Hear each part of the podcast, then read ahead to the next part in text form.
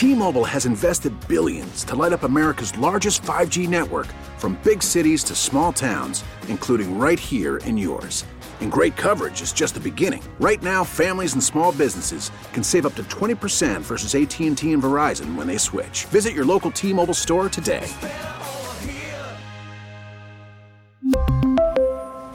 Plan savings with 3 lines of T-Mobile Essentials versus comparable available plans. Plan features and taxes and fees may vary. Hey, everybody, happy Thursday, Thursday night football edition of Home and Home, a radio.com sports original. We are brought to you, of course, by ZipRecruiter, the smartest way to hire. Please try ZipRecruiter at the exclusive address, ziprecruiter.com slash enter. I'm Dave Briggs at work today, my other job here at CNN. Ross Tucker joining us from home in Pennsylvania. A lot to get to today. We'll have an action packed show and starting with Nick Kostos later this hour from You Better You Bet, talking about the two 20 plus point spreads in the NFL this week.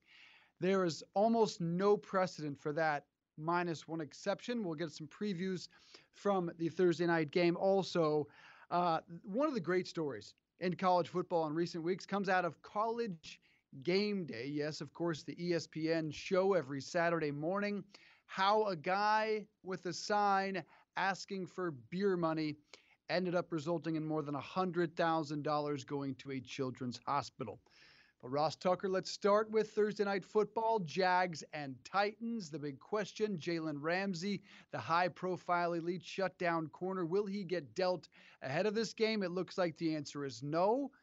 Will he go somewhere tomorrow just to clear something up? He cannot play in two games in one weekend, but the question is why he would play in this one if he's going to be traded. Is that a stupid decision by Doug Marrone, Ross? No, it's the stupidest decision I've ever heard of in my life. And I'm glad you brought that up. Look, it, th- there's so many different things we could talk about here, Dave. So, first of all, why do the Jags and Titans play on Thursday night every year? Every year since I was born in 1979, even when there was no Thursday night football, even when there was no Jacksonville Jaguars or Tennessee Titans, they still played on Thursday night. I mean, it is uncanny. It's it's like when they set the schedule, Dave. That's the first. That's the foundational piece of the schedule. Let's make sure we get the Jags Titans on Thursday night. Then we'll figure everything out. Uh, you know, the primetime games, Cowboys, Steelers. We'll figure everything else out. But first, we need to make sure we lock in that Titans Jags Thursday night. And I want to get into a discussion with you about now look, you know, we got Minshew mania and the Jags were in the AFC Championship game a couple years ago and the Titans have a solid team this year. I I'm not making fun of these teams. I'm not. But I think that if I went down the street here in Pennsylvania or in New York City where you are and said to people, what game would you least want to watch and gave them every possibility?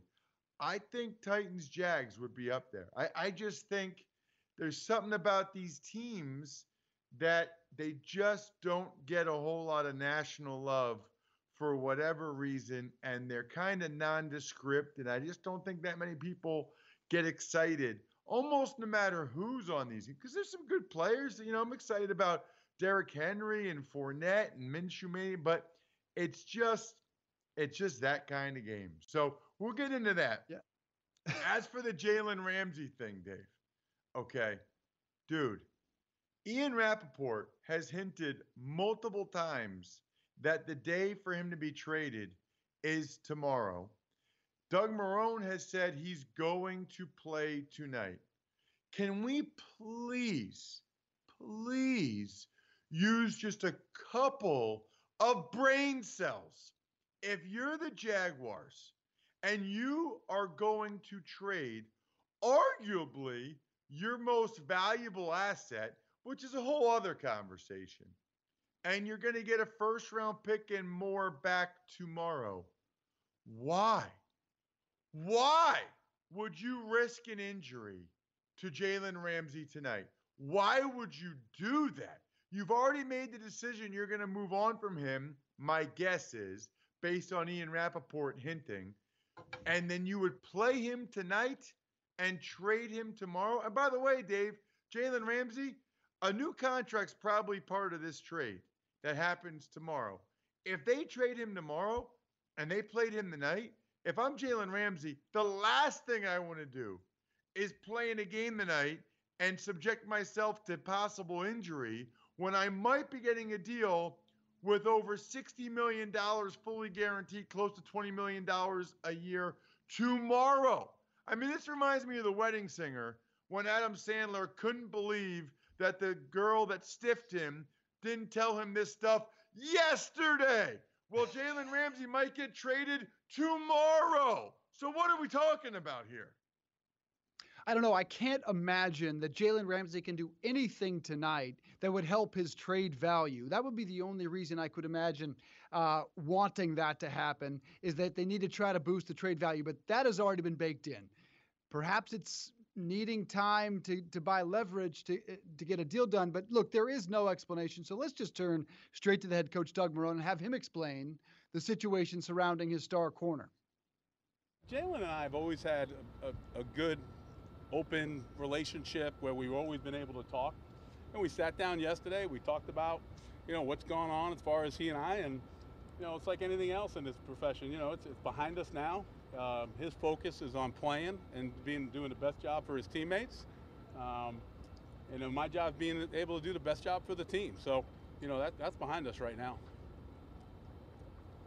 Doug, have you guys had a pretty good relationship over your three years? I mean, I think there's a lot of a lot of people took took out of that the sideline disagreement that you guys were kind of not in love with each other. But I think isn't that uh, maybe far from the truth? Uh, you know, again, you'd have to ask him. But from from my standpoint, a- absolutely. Yeah. I've always felt that we've been able to talk. We've been able to sit down. We have in the past. Uh, you know, for, for, multiple things that have come. Um, you know, from when he's been here and when he's been um, at home in Tennessee. Do you have any experience with something like this? A guy requesting a trade midseason? As a I, I stay out of that. again, that's above you know what goes on. Um, I stay out of contracts, stay out of that stuff, and my focus is on the guys you know that are playing, and, and he's playing, and he's on the team. So I don't I don't get involved in that. Well, the NFL ought to be thankful that Ramsey is playing. You take him out of this game, you take away any sex appeal this game has. It's still going to be watched by north of 10, 12 million people. I have knocked on the city of Jacksonville enough, so I probably won't add to that fire. I think this is a decent enough matchup. I mean, it's, it's not Washington, it's not Miami. Uh, I would think Cincinnati is less attractive. Uh, but you're right. There's probably not a whole lot of matchups across the league that are less attractive from a national perspective. So let me try to pump it up. Gardner Minshew, Minshew Mania, we've talked about it. The mustache, the headband, the flair. Uh, and, and, this adds some intrigue. A An adult entertainment company, they're called CamSoda. They have offered Minshew a $1 million endorsement deal for leading a weekly exercise class, CamSoda Fit, wearing nothing but a jock strap or less, yoga, body weight, or high intensity interval training, which I know Ross Tucker would be tuned into for every moment. But back to the Tennessee side of this. One would imagine Jacksonville has one goal, and that is to bottle up Derrick Henry, who thrashed them last time 238 yards. That 99 yard touchdown that Derrick Henry, by the way, says he's tired of seeing. So I see this as kind of a make or break, not a make or break, but th- this is one of those moments that Marcus Mariota can go out and try to take a large step toward getting $100 million. He's played good football this year, he hasn't turned it over. But when you have a solid defense doing nothing but trying to stop Derrick Henry and letting Mariota beat them, now he's on the stage to try to go out and show he's still that quarterback that people thought he was when taken uh, the first round. You know, it's interesting, Dave, because I feel like people, more people would watch Redskins Dolphins than this matchup tonight. No, just because it's yeah, just because it's Redskins Dolphins. I, you know, they would want to see how bad the Dolphins are. The I just I just think there's something about the Jags and Titans. And by the way, Mariota is not getting a hundred million dollar contract. I mean, that would surprise me. he really has not progressed the way I thought and hoped he would. Isn't interesting? We talk about all these quarterbacks, Dave, and you've got Mariota and Jameis Winston, who were both thought of as like no brainers, number one and number two overall pick in that draft five years ago. Neither one's got an extension. Everybody thought these guys, you know, they both started multiple years at Oregon and Florida State and Heisman and national championship games. They had everything you want, all the pedigree, all the background. Hasn't really happened for either one of those guys. They've both been middling, and middling might even be uh, a, a positive way to describe it. And let me say this too, Dave, about Doug Marrone. You know, he's got to say what he's got to say. But when he says, "I, yeah, I don't, I, I don't know anything about that trade request," you know, I just coach the players. Uh, that stuff's above me. Yeah, right, dude. Give me a break. Like that is laughable. And by the way, if that was the case, were the case, which one is it, Dave? If that was the case, or if that were the case? Were. I'm going to go with were here. Okay. If that, how do you know what the difference? Like, how do you know which one to use when? I always mess that up. I feel like. I'd love to call back on my uh, journalism education, but I just go with what sounds right. Okay, that's and I can't decide if it sounds right to say if that was the case or if that were the case. But if that were the case, because Dave's on CNN, and if he screws up, he probably gets in a lot of trouble. There's probably a, I picture there being a lot of like uh, proper grammar people watching CNN and like just jumping all over you if you say the wrong word at the wrong time. Is that true? Not so much at 4 to 6 a.m. I'm sure in the latter hours, people will jump on you, but look, people are just opening those eyes. Most of them are on a treadmill, either sleep deprived or just trying to get that first, second, or third cup of coffee down. So we, we get a lot of rope at that time of the morning. All right. So here's what Steve Jung, our pr- executive producer, who, by the way, still doesn't have an avatar on our little private Slack channel here, which is just incredibly lame. He says was is used in the first person singular and the third person singular. I and he, she, it. Were is used in the second person singular and plural. You, your, yours. And the first and third person plural, we, they. All right, so which one is it for what I'm trying to say? I still don't know. I still don't get it. That helped me not at all. That helped me not at all. Thank you no. for nothing. Thanks for nothing, Johnny. Is that what, what's the name? What's the in in uh, Caddyshack? Thanks for nothing, Danny. Anyway, thanks for nothing. Uh, what the hell was I even saying? You get me I on actually... these tangents, Briggs. What the hell was I even? To, oh, um, even if that were the case with Doug Marrone, not really knowing what the deal is with the trades and stuff like that, that's just even a worse reflection on him. I mean, A, it's not true and he's lying. And B, what, what he's trying to say would be a ter- oh, really? They're trying to trade him? I didn't even know. I have nothing to do with that. Really, dude? Really? And the funny thing is, is he comes out, and this is kind of what you have to say, but he doesn't want there to be a perception out there that he has bad relationships with his players for his job right now or for future jobs. He's like, you know, the thing is, is Jalen and I have always had a great relationship. We sit down and talk.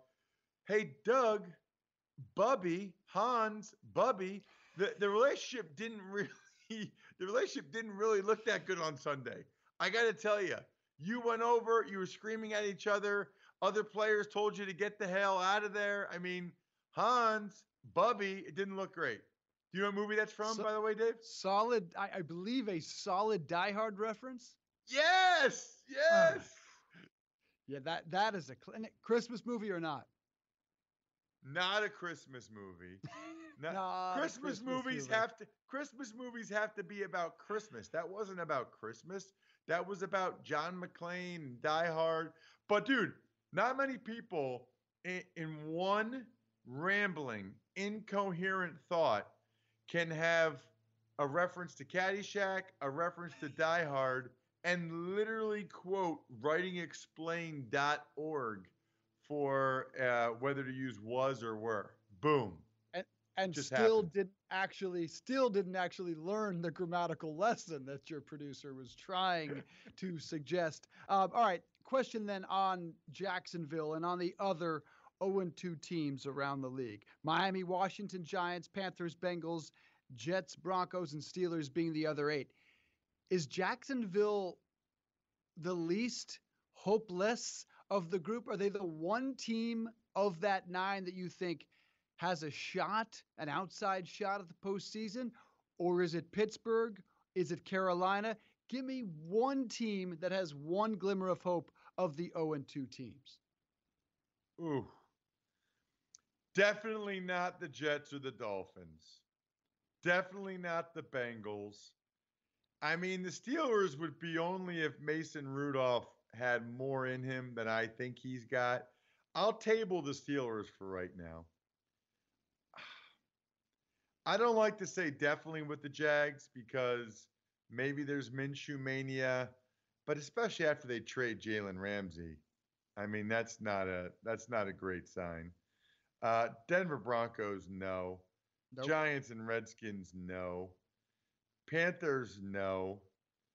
Cardinals are 0 1 and 1. So I'm going to say if I gave life to any 0 and 2 team, it would be the Steelers and the Jaguars. Those would be the two that I guess they're on life support right now. And really, I'd probably go, I'd probably go, hmm. I think the Jags have a weaker division. And so, like nine and seven might be able to get it done in the AFC South. But I just have more faith in the Steelers because I don't know, maybe Mason Rudolph's good and they just traded for Minkah Fitzpatrick. And I don't think that division's that great. Baltimore's out to a 2 0 start, but I don't think they're going to be like an 11 win team or anything.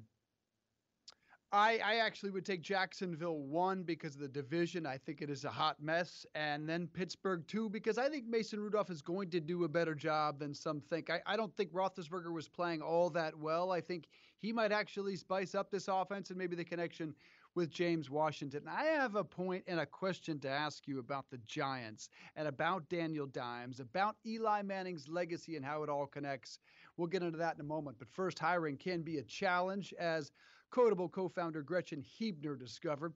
Gretchen needed to hire a game artist for her education tech company. She knew it wouldn't be easy to find someone to grow her team. That's why she went to ziprecruiter.com. ZipRecruiter doesn't depend on candidates finding you, it finds them for you. Its technology identifies people with the right experience, invites them to apply to your job so you get qualified candidates fast. Gretchen posted her job on ZipRecruiter and said she was impressed with how quickly she found qualified applicants. She also used ZipRecruiter's screening questions to filter her candidates so she could focus on the best ones. And that's how Gretchen found a new game artist in less than two weeks. So, we want you to see why ZipRecruiter is so effective for businesses of all sizes. Try ZipRecruiter for free at this exclusive web address, ziprecruiter.com slash enter. That is ziprecruiter.com slash enter. And now I want to dive into the conversation surrounding Eli Manning and Daniel Jones and the future Hall of Famer Eli taking a seat for what appears to be the end of his career. As you might expect, Eli Manning has always been and will always be a class act about this. Here he is reacting to his benching yesterday. No other option but just to handle it and uh, do my job, support uh, support my teammates, support the Giants, and you know do what I you know can do to try to help uh, uh, you know go into football games. And, and right now that's uh, you know getting Daniel and helping him and and uh, supporting him. Eli, Do you wish you had a longer reaction? opportunity this year to, to show what you had? Well, you know, that's just not the, you know, uh, you can wish all you want. That's not the way it played out, and, and uh, you know, so uh, in some ways, you, s- you know, I signed up for this, knowing, uh, you know, when you draft a young quarterback, this this can happen, and um, you know, I gotta I gotta you know live with it and, and make the best of it. Eli, what was your initial reaction when Coach Shurmur coached you yesterday? Yeah, you know, just uh, you know, knew, knew there was a possibility, and you know, just said, uh, hey, I'll, I'll handle it, and uh, I'll support Daniel, and I'll, I'll do, um, you know, I'll be a good teammate, and, and you know, do what I'm told. Just two games in, any element of surprise though with the decision? You know, just hey, um, you know, you just you just uh, when you're a football player, you do what you're told, and and uh, and this is you know this is what I've been told, and I'll handle it. I've made no secret of my affinity for Eli the man, and he has 20 million reasons to take this like a champ. But as much as I've defended his character, I guess I want to see a little fire from him, a little disappointment, a little anger, and a little desire to take back that position. Am I wrong here, Ross? Yes, you are. That that is very mm. hypocritical. You want him to ha- like you applaud him for how classy he is and how he handles things. And now when he handles something classy, you're mad because he wasn't angry enough or didn't show enough fire. He's not getting his job back, dude. It's over. I don't want. He knows it's I over. I don't want an angry rant. I want a guy that wants his job back. That's it. I, I love the class of this man, and I have waxed poetic about him many a time. I just want him to tell everyone that he believes he's the best quarterback on the New York Giants, and that. I well, I, I guess that would be wishing that Daniel Jones fails. And here's my question about this situation. And I have gone on record as saying I believe Eli Manning is without a doubt a Hall of Famer because of the two time Super Bowl MVPs, not just the rings. But here's my question to you, Ross. If Danny Dimes goes out there and wins five or six games, whatever it may be, does that then reflect poorly on Eli's chances? If this team suddenly clicks and Danny performs and the offense is gelling and moving the football down the field, is Eli Manning, does his likelihood of ending up in the hall become less if Daniel Jones performs well? Yes, it does. Look, the last couple of years have hurt Eli's Hall of Fame candidacy. If he retired after they made the playoffs and went on the love boat, not the love boat, whatever the boat they went on before they played the Packers, that wasn't the love boat. There was like a speed boat where they took that awesome picture where they're all like, yeah, yeah, what's up, baby? Yeah. Yeah. So ever since they lost that game, 17, 18, 19, it's been all downhill for Eli Manning. And if Daniel Jones comes in and they beat the Bucks on Sunday or he starts playing well, that makes Eli look even worse. It does. There's no question about it. And by the way, last and first impressions are really important, but last impressions are lasting and matter. So that would not be a good look for Eli for the Hall of Fame either. I mean, he's going to get in. It's kind of pointless to talk about. He's going to eventually get in. It's just a matter of how long he has to wait, in my mind. Yeah, I just can't escape the thought of Daniel Jones really rallying this offense, electrifying things. God forbid leading them to the postseason. We know the Giants have done it before at 0 2. We uh, one of the Super Bowl runs started with an 0 2 season. It just made me wonder: will will he not get into the Hall because the rookie performs so well? 12% of teams starting 0 2 have made the playoffs since expansion in 90. Houston and Seattle did it last year. Uh, I I say Jacksonville has a shot.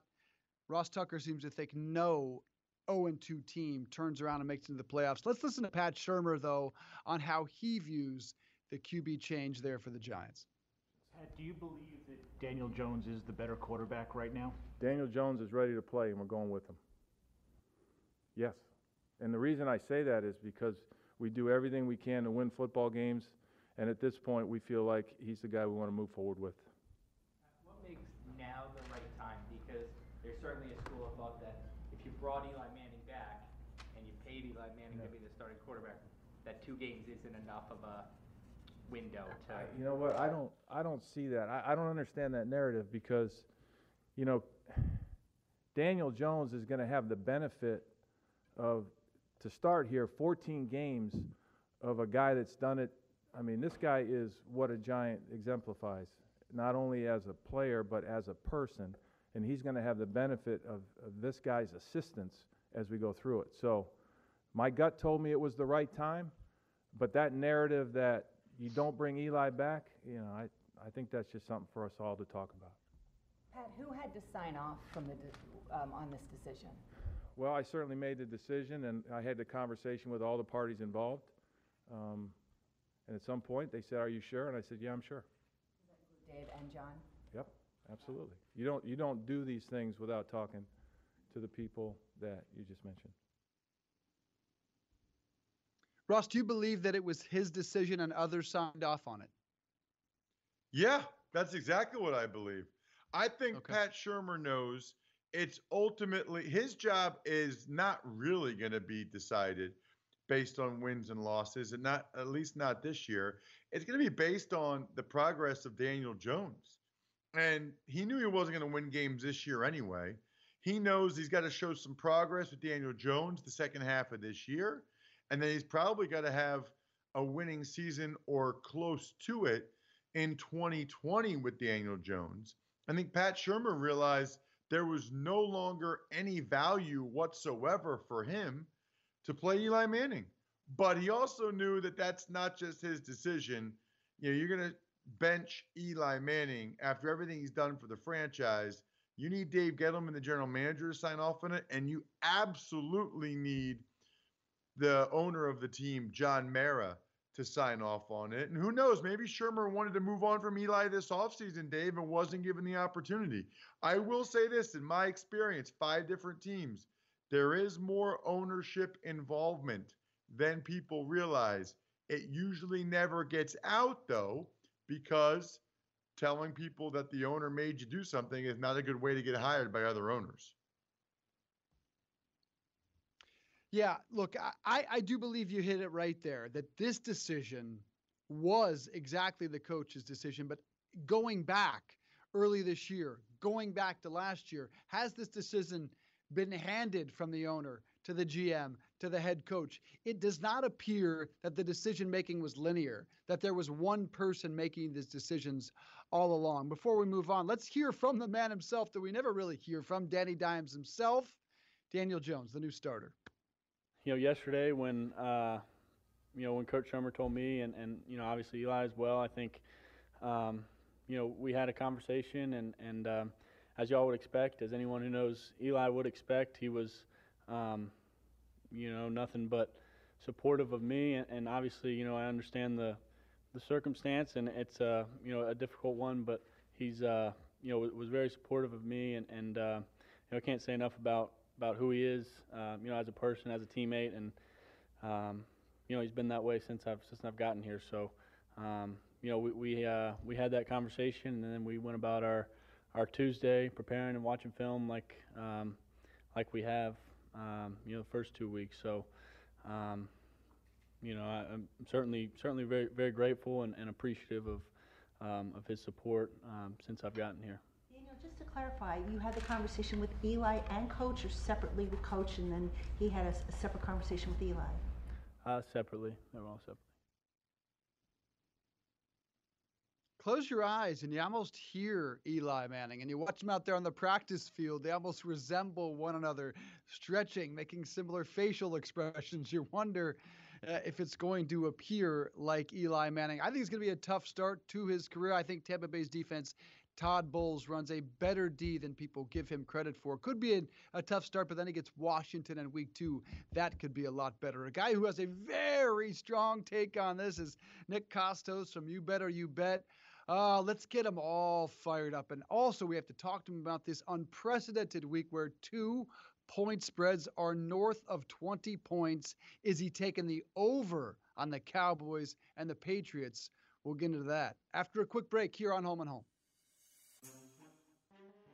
All right, it's a free money Thursday here on Home and Home. Nick Kostos of You Better You Bet joining us. Nick Kostos, it's Ross Tucker, Dave Briggs. How you doing, my friend? You are sporting an Eli Manning jersey, well dressed for this day and all the subject matter. I like it. Does it have Kostos on the back or does it say Manning? Oh no, it says Manning on the back. What's going on, guys? Great to okay, talk good. to you. By the by, by the way, D- Dave, that's what I, I need to know. Yep. Like in all seriousness, when you got dressed for the show this morning, did you do that yeah. purposefully? Like the outfit that you're wearing right now, with the tie like hanging down like a little bit underneath the collar, because it's like it's like impossible how you have these things set up. Like you have to spend like hours doing this. There's like no way that you just like roll out of bed and look like this with the tie like perfectly askew underneath the collar. But um, yes, it says Manning on the back. True story. I got this jersey six days after Eli was drafted in 2004. Delivered to my house in Long Island in New York. My parents knew how important it was to me. Drove it up to Fordham, where I was uh, attending college at the time, my junior year. Spring weekend, my junior year. Put the Eli Manning jersey on. No one could believe I had it. One of the best days of my life was that day. But again, it was Uh, time and to bench Eli Manning. well, just to clear Okay, it up, so I, I- get I got to sleep in this morning. Uh, sorry, Russ, I got to sleep in till two thirty. I get dressed at three a.m.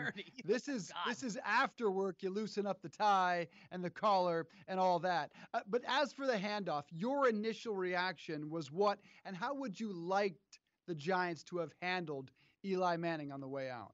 Well, I mean, they should have they should have benched him, or he should have retired a couple years ago. I mean, he's been shot for years, and it's kind of a bittersweet thing for me, right? Because he's my all-time favorite athlete. Like, I'm 36 years old. I'm a New York sports fan. I'm a Yankees fan too, as you can see by the hat. It's the New York douchebag starter kit I'm wearing right now with the Giants jersey and the Yankee hat. But I'm a football guy. Football's my favorite sport. The Giants are my favorite team. You know, I, I was too young to see the '86 Super Bowl, so I, it can't be Sims, it can't be LT or any of those guys. It's Eli Manning. You know, beat the, beat the, the undefeated team from Boston, the, the hated team from Boston, beat them again a couple years later. Like, how could Eli not be my favorite athlete? So I have I have to juxtapose that with also the fact that he's made my team unwatchable for years now. He has stunk for years. And it's kind of sad, right? He should have retired. The team should have cut ties with him. If they're going to bench him two games into the season, why did they guarantee his $23.5 million salary for this season? It never made any sense to begin with. But that being said, they did the right thing here. And I feel like Pat Shurmur, like if you watch these press conferences, he looks like he's been held at gunpoint here talking about how, like, oh, yeah, we can start Eli. Shurmur has wanted to start Daniel Jones from the moment they drafted him with the sixth overall pick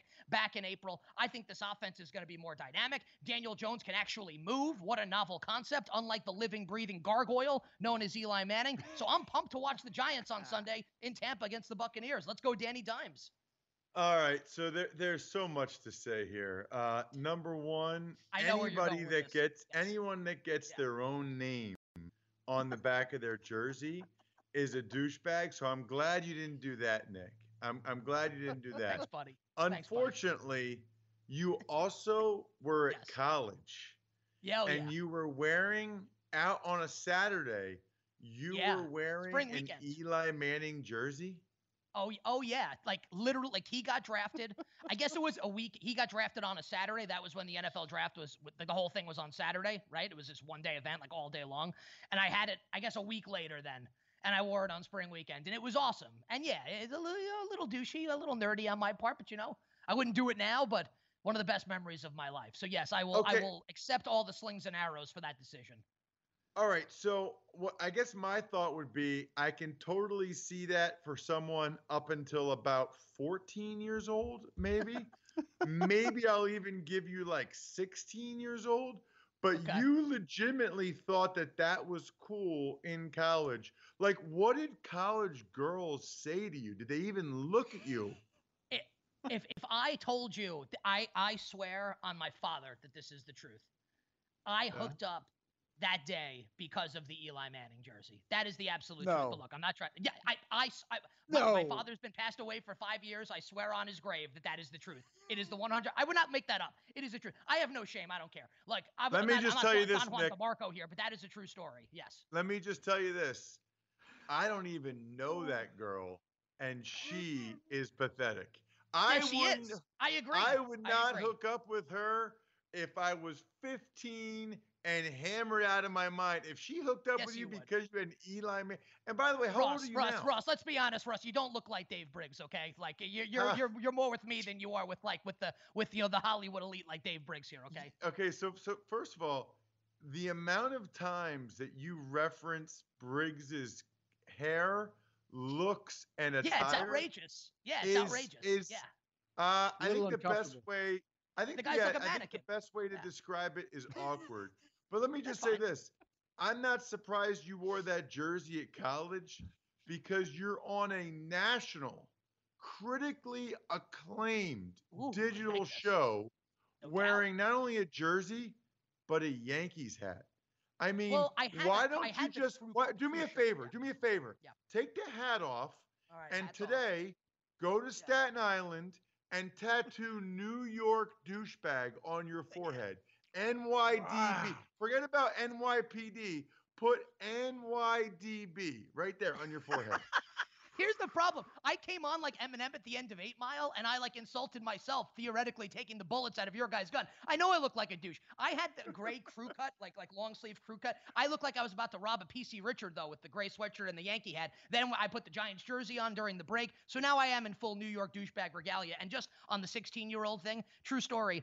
When you remember the Jay Feely game when Jay Feely missed all those kicks in Seattle for the Giants in 2006, I was literally so angry after that game. I was in tears. And I remember my sister looking at me, three years younger than me, and saying, You need to grow up. And I remember thinking in that moment, Yeah, she's right. And I think that was the last time I think I ever wore a jersey or anything like that. I still I still own this jersey and I'm wearing it now. But she actually said to me, like, this has got to stop. And I'm like, yeah, you know what? She's probably right know, I think I think you made a good point about Tucker. I mean, he comes in there after all the bodies are dead and fires a few more shots like Arsenio Hall did in Harlem Nights, man. You can't rip on a guy that just ripped on himself, man. But I'm i give him you, credit Kostos. for it, though. I give him credit, though. I think that that's actually fine. You know, I'm more than happy to be the punching bag. That's that's absolutely okay. All right, let's get some people some free money. Two spreads over 21 points. That's only happened once in the history of this league, and that was 1987, the strike season, the scabs. Although I look at these games and I think, yeah, I think I'd take the over on both. The New England and Dallas cover unprecedented spreads.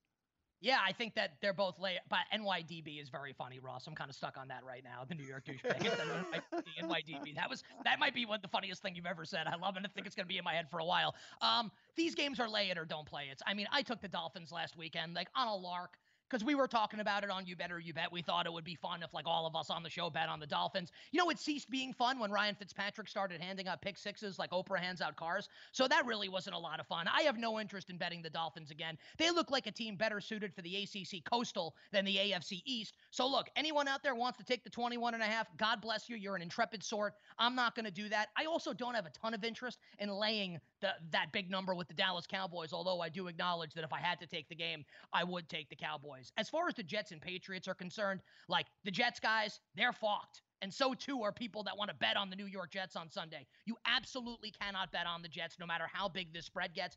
I think if I had to advocate betting for one or the other, I'd bet the Patriots. Luke Falk was on the Jets practice squad like last week. Like there ain't no way they're staying competitive in this game. And bookmakers that we've had on, you better you bet this week, have all kind of said like you got to lay the favorites here. Like, this is a new age of NFL betting here where, like, normally you see a huge spread like this, you blindly take the underdog. You can't really do that here with the Jets down to their practice squad quarterback on the road at the Evil Empire. It ain't a new hope, right, where Luke beats the Evil Empire. This is real life where the bad guys sometimes win. And you can't take the Miami Dolphins, who are the worst team I've ever seen through two weeks. All right, so then what is your best bet, Nick, this week? Like, if I only wanted to bet 20 bucks on one game, what would you say, Ross? This is the game. I guarantee it. Not really, but I virtually guarantee it. I, I, like a couple. Um, I'll, I'll, go to San Francisco and I'll give you the Steelers um, as a touchdown underdog on the road at the San Francisco 49ers. I think Mason Rudolph's a lot better than people think. And I think the Steelers have kind of shown you guys what they think of Mason Rudolph, right? With the trade of, for Minkah Fitzpatrick, trading next year's first round pick. You know, I don't think that Kevin Colbert and Mike Tomlin would have made that move unless they felt like they had a chance to compete this year. So I think they're kind of telegraphing their intentions here with Mason Rudolph. So I think Mason Rudolph's going to play decently in this game. It doesn't matter to me if James Conner's 100% or not because I like Jaylen Samuels. And Joe Staley's out for the 49ers. He's their best player on offense, their best offensive lineman. I think that's a pretty big deal. And I think the Steelers, as we're going to take a, a, a stroll down narrative street here, will rally around their new quarterback. Defense plays better in this game. Overinflated spread. I like the Steelers um, as my best bet here, getting either a touchdown plus six and a half on the road in San Francisco. All right, my favorite two games of the week KC Baltimore, Rams Cleveland two road favorites. How do you see them? Um, I like the Chiefs uh, laying the number at home against uh, at Arrowhead against the Ravens here. Um, I look back to last week, um, the Ravens Cardinals game, and I think everyone's kind of still stuck on the opener, Ravens Dolphins 59 10. Last week, the Ravens probably should have lost that game to the Arizona Cardinals. Cliff Kingsbury inexplicably kicking three field goals inside the five yard line. I don't know what the hell he's doing. Mike Leach probably, you know, watching that game, having a conniption, watching his former quarterback do that. That was really bad. Kyler Murray threw for 350 yards on this Ravens defense last uh, last week. This secondary is banged up, and I think Patrick Mahomes is going to have a field day. I think this number is short. I would look to lay it with the Kansas City Chiefs. And interesting note on the total, um, it had been bet up to 55 and a half. Now it's down to 52. I kind of like the under earlier in the week and that looks like it's coming to fruition here with the total being pushed down three and a half points. And as for the Rams and the Browns, I normally, guys, like the hashtag primetime home underdogs. So I should, in theory, like the Browns in this game. Couple problems with that, though. Number one, the Browns' offensive line is absolutely terrible. And I know we all want to crown John Dorsey as like the king of NFL personnel. This offensive line stinks and is going to be the bugaboo, the Waterloo of this team. How are they going to block Aaron Donald? Answer they're not going to be able to. And then you look at the coaching matchup in this game Freddie Kitchens against Sean McVay. Freddie Kitchens at Baker Mayfield out there at the end of the game up by 20 points taking sacks. Freddie Kitchens, what the hell are you doing? Sean McVay going to coach circles around Freddie Kitchens on Sunday night. I'm going to lay it with the road favorite, the LA Rams. I don't like to do it, but I feel like I have to because I like to win and I like money. And I'm a douchebag. All right, from New York. so Nick, unlike last week, we actually have some decent college football games on Thank Saturday. Uh, we've got Michigan, Wisconsin, Florida, Tennessee, of course, the big one, Notre Dame, Georgia, the biggest one, Morgan State at Army, that I will be broadcasting on CBS Yeah. Sports Network noon on Saturday. May everybody make sure you watch that, of course. But give me give me your favorite college football bet out of the big boys on Saturday. out of the big boys, okay, because I was going to give you like we had Collin Wilson from the Action Network on the show. You better you bet on Wednesday night. Um, Collin does the um the college football, uh, the Action Network college football podcast. You better to bet um five to six fifteen p.m. Eastern on Thursday, so that'll be on later tonight. So listen to Collin and Stuckey do that. He likes Pitt a lot against Central Florida, so I'll give that out as far as like an under the radar college game. As far as the big games are concerned, I like two a little bit. I like A and M to cover against Auburn. A and M's a three and a half point favorite against Bo Nix, Gus Malzahn, and Auburn. Um, that's a 3:30 game, so I'm gonna win on that game with Texas A&M, and that number's gonna come down to three or maybe two and a half. So I'm gonna wait until Saturday to bet that, and then I'm gonna take my winnings on Texas A&M, and I'm gonna roll it over on the Georgia Bulldogs because Georgia's going to roll all over Notre Dame. New Mexico State ran the ball on Notre Dame last week. What do we think's going to happen with D'Andre Swift, the Heisman contender in Georgia? Fromm's going to do whatever he wants. Swift's going to do whatever he wants. Georgia can name its score in the game. Georgia's going to vaporize Brian Kelly, Ian Book, and Notre Dame off the face of the earth on Saturday night. Georgia crushes Notre Dame and covers that 14 point spread. All right, and then the last one, I should have asked you this earlier, Nick, uh, but Dave and I got into kind of a, I don't want to say it was a heated debate, but we got into a legitimate debate yesterday about Eli Manning and the Hall of Fame. Don't, don't, don't interject. Let me just ask you. I'm going to ask you questions. I want yes or no responses, okay? Do you think at any point Eli Manning was one of the top three quarterbacks in the NFL? Yes. When? 2007, 2011, 2008, when the Giants were the best team before Plaxico shot himself in the leg, Giants were going to win back to back Super Bowls. Beat the Steelers in the regular season in Pittsburgh. Pittsburgh won the Super Bowl. Giants would have stomped Kurt Warner and the Cardinals. If Plaxico Burress were healthy, the Giants would have won back to back Super Bowls. They were the best team, and we wouldn't even be having this discussion. So, yes. So those three years, you think he was one of the three best quarterbacks in the NFL? Five best quarterbacks like elevated his play like in the most important moments sure yes maybe like never as good as brady manning i'm not going to say that or his brother peyton maybe there were other quarterbacks drew brees that played better than he did but in the biggest moments he rose to the occasion he is a hall of famer yes Um. So, do you think it? Do you, would you agree, based on how bad he's played the last few years, that he's actually hurt his Hall of Fame candidacy?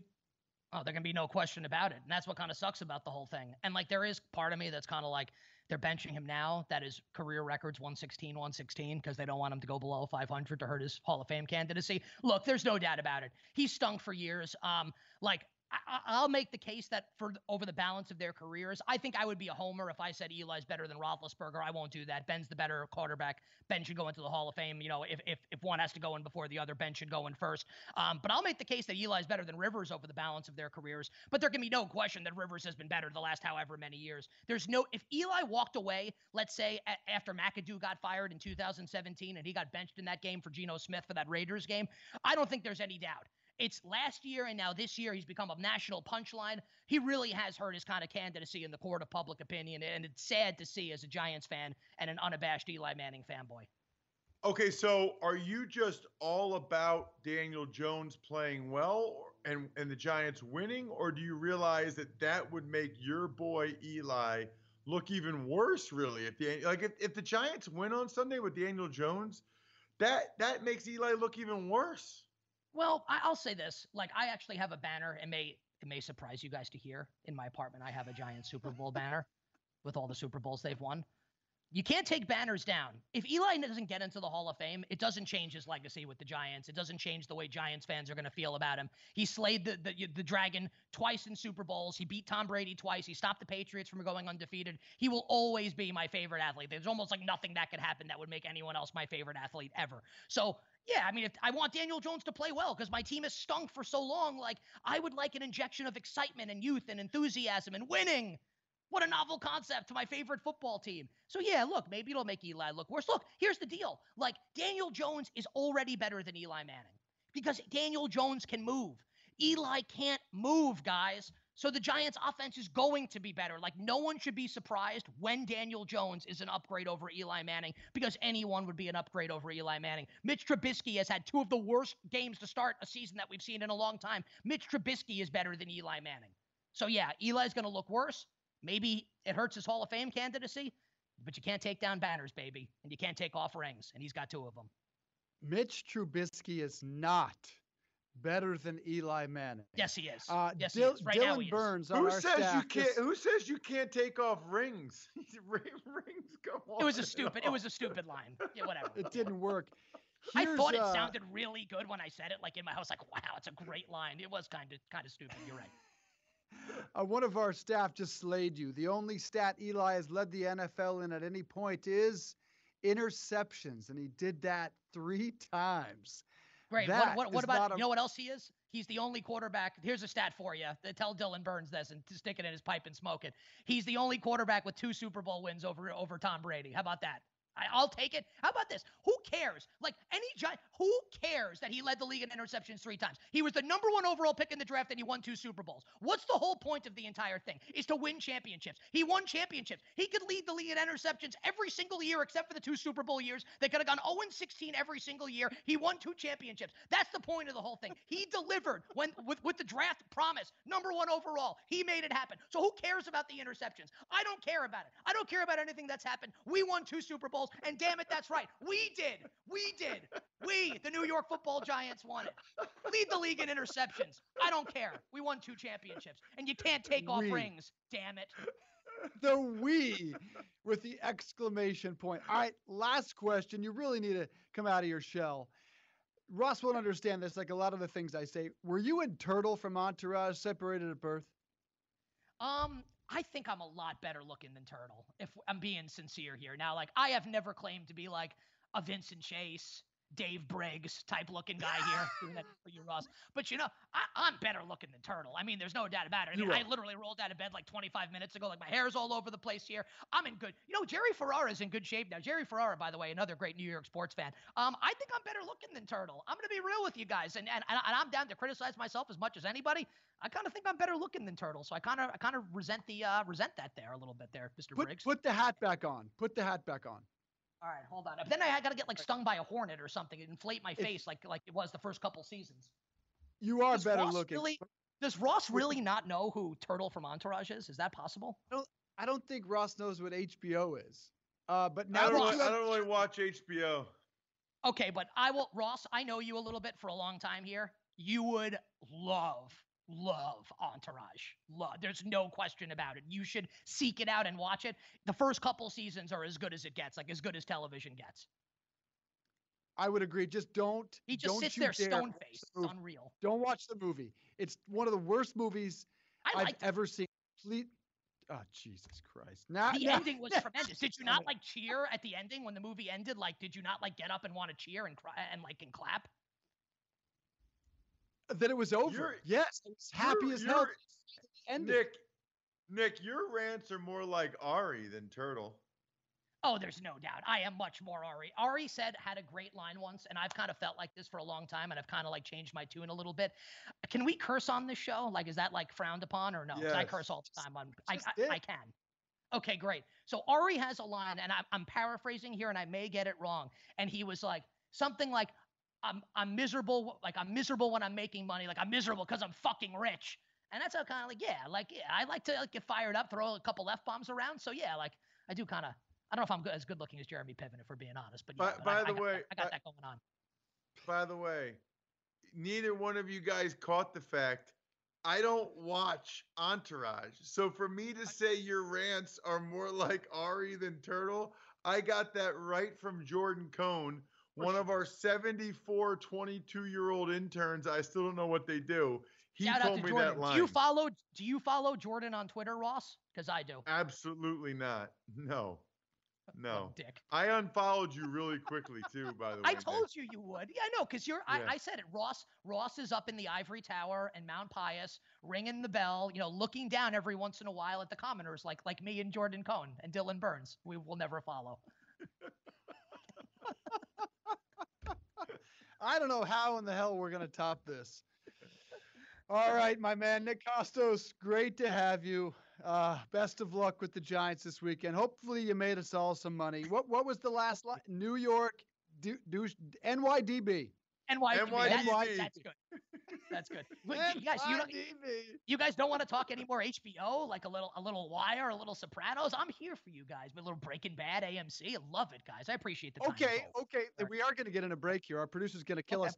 HBO asked two days ago, "Who's the best ever HBO character?" And is it obviously Tony Soprano?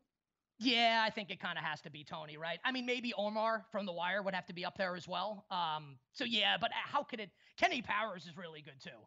You know, um, Curb Your Enthusiasm, kind of like a real show, I guess. So like Larry David is not really like a real character, I guess, but Larry David's up there. It's got to be Tony Soprano, though. Yeah, I don't think there's any doubt about it. But I will say, Dave, maybe this for another time. Breaking Bad, the best television show of all time, better than The Sopranos, better than The Wire. How about that? It's about to get quiet because we know Ross doesn't watch HBO, and I have never seen a single episode. And I've only seen one episode of Game of Thrones, the final episode.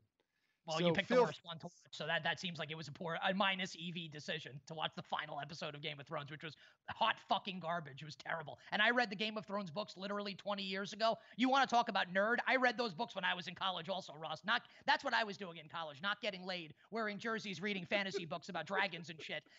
The final season of Game of Thrones was fucking terrible, man. Damn, we got to get Dave on like season one. Watch that. That was good stuff. Well, Tucker, have you ever seen? Have you ever seen Tony Soprano? Have you seen this, The Sopranos? I've seen some episodes. Yeah, I've seen some Uh, episodes. Shut, no, you haven't. Yes, I have. No, I've seen a few no, he episodes. Look, guys, unlike you, I live a very full life. I have children. I have a Ivory beautiful Tower. wife. Ding. I, d- I don't have Ding. time. I don't have time to sit in my cave and watch TV shows, okay?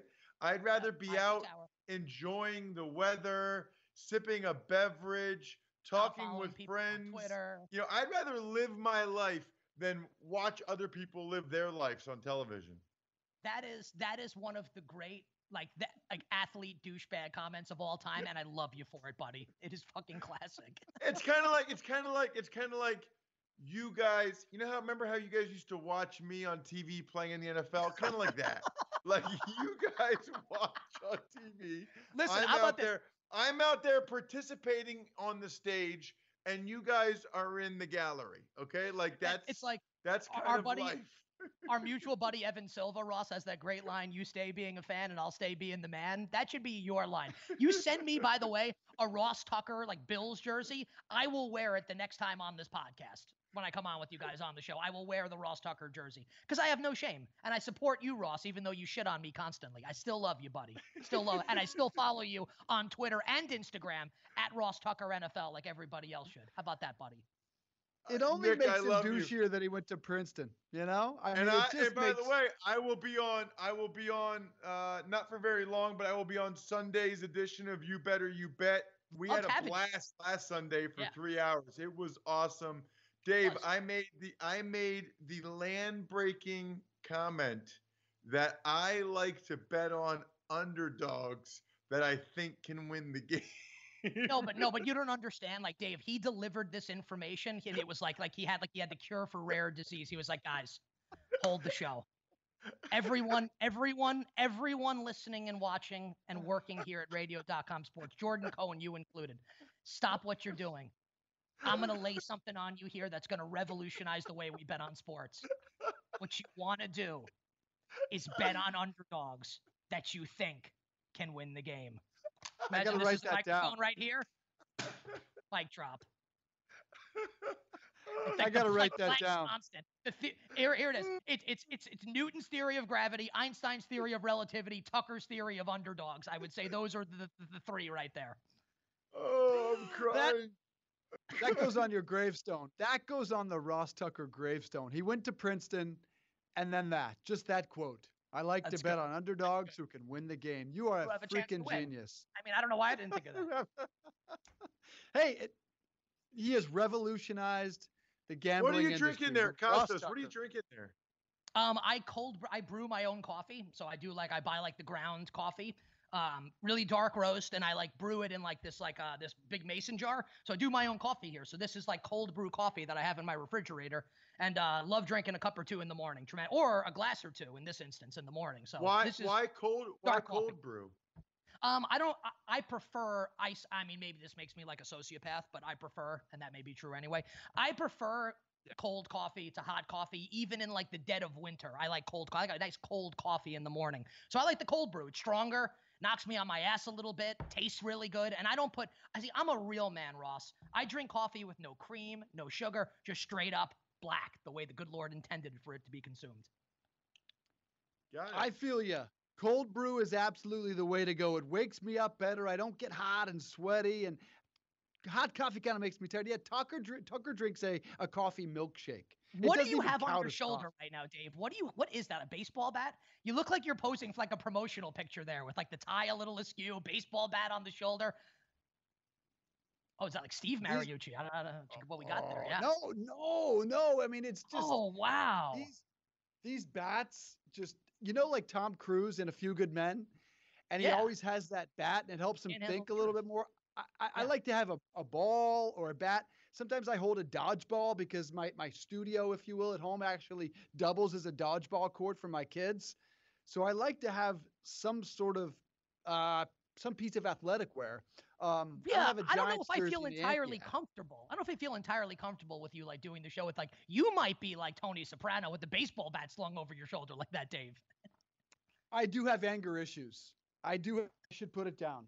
I should put it over on a shelf because I, I I do have some Weird. anger issues. But it's Tucker that you actually beats the crap on us. It's weird. All so right. two things. Two things. Number one, when he first had the bat like that, Nick, he a thousand percent was doing that because he thought it looked cool, and it was absolutely like he was uh, Mike Trout on the cover of GQ magazine Dave, or Men's true? Fitness or something. A thousand percent. Number two, when you're in a conversation with people, and in the middle of the conversation, you pick up a bat like that. When you're not trying to we're collect not in money. this- even though we're not in the same room, it, it it's like you're threatening us. It's like you like it, it's like, oh, really? I didn't like that comment. Let me just tell okay, Kostos, you're the odds maker, okay? Okay. A fight between me and Dave Briggs. Dave Briggs starts the fight with a bat. What How are the odds there? Dave? Dave's probably like six one or six two, right? Piece of Dave shit, right? Dave is What are you, six 6'1"? two. Dave is six Of two one he Genetic fucking lottery winner, unbelievable. Um, so Dave starts and Ross, you're like what, six four, six five? You probably outweigh him Uh, by fifty pounds. I I, I gotta take. I feel like Ross is like. Ross is like Hodor strength, and like Ross, you guys won't get the reference, so no one watches Game of Thrones. But Ross would kind of like like knock the bat away. I I take I I Ross minus 150, Dave plus 130 with the bat. I I would lay it with Ross. I think Ross would take him down. With a bat? Yeah, because you'd get like one swing, he'd like knock the bat away, like maybe it would like bruise his forearm, but his adrenaline would be going nuts, and then he'd kill you. Dude, he was a former offensive lineman. I'm going for his fucked up knees, and he's done. All I need is one shot. He is done. I get that oh, guy no. in the knees. Game over. Okay, So- so, a so, couple things here. Number one, Dave's got a Yeah. bat on his shoulder. Number two, he says he has anger issues. Number three, he says he's going to attack your injured knees. Dave Briggs might be the sociopath here, perhaps even a psychopath. So, Dave, you number you would not get a clean shot on me with the bat. Number one. Number two, I would just tackle you. I would just run at you, and Yeah. you wouldn't get a clean. And I would take you down to the ground, and I would then take you down to Chinatown. You would be dead. I, I I'll just tell you this in You all can't say like sincerity. that, You can't say in all- like take you. That's a terrible line. Awful. Okay. Well, in all sincerity, I think I think you guys would both be very surprised by how mean and ruthless I can be. I wouldn't Like- be. I just I just set you the favorite, and he's got a back. If it I was think you'd beat him. like if it if anybody ever got in a fight with me, you'd you'd have to kill me to beat me in a fight. You'd have to kill me. I, I believe it. because I I, will it. just keep coming at you. Like I'd be willing to do things to your face and to your body that other people just aren't willing to do. Fair enough. I'm I'm a pacifist myself. What movie is it? What movie is it where that guy takes the bat, or it's a show where they literally showed the guy bashing the people's face in with the bat? It um, was popular recently. I, I, I hate to say this, guys, but like Kansas City's calling me. I kind of have to go to do this radio spot. All right, see ya. All right. I'm dropping. some. NYDB. I, can we just wrap it up, man? I mean, where the hell do we go from that? I mean, that was that Go was like break, 30 we're like- minutes. I know we say less than five minutes uh, of commercials per, but we didn't even do. We did two in an hour and a half. Hey man, you got to go with it when it's working well. We got a lot coming up. We got Jeffrey Wright from 92.9 in Memphis talking about the Titans game tonight. And we got Pete Thamel from Yahoo Sports talking about college football, that Notre Dame Georgia game in the NCAA. Will they have to pay the athletes? New York, South Carolina, Ca- California. Everybody's coming at them. We're going to take a quick break here on Home and Home. We'll be back. T-Mobile has invested billions to light up America's largest 5G network from big cities to small towns, including right here in yours. And great coverage is just the beginning. Right now, families and small businesses can save up to 20% versus AT&T and Verizon when they switch. Visit your local T-Mobile store today.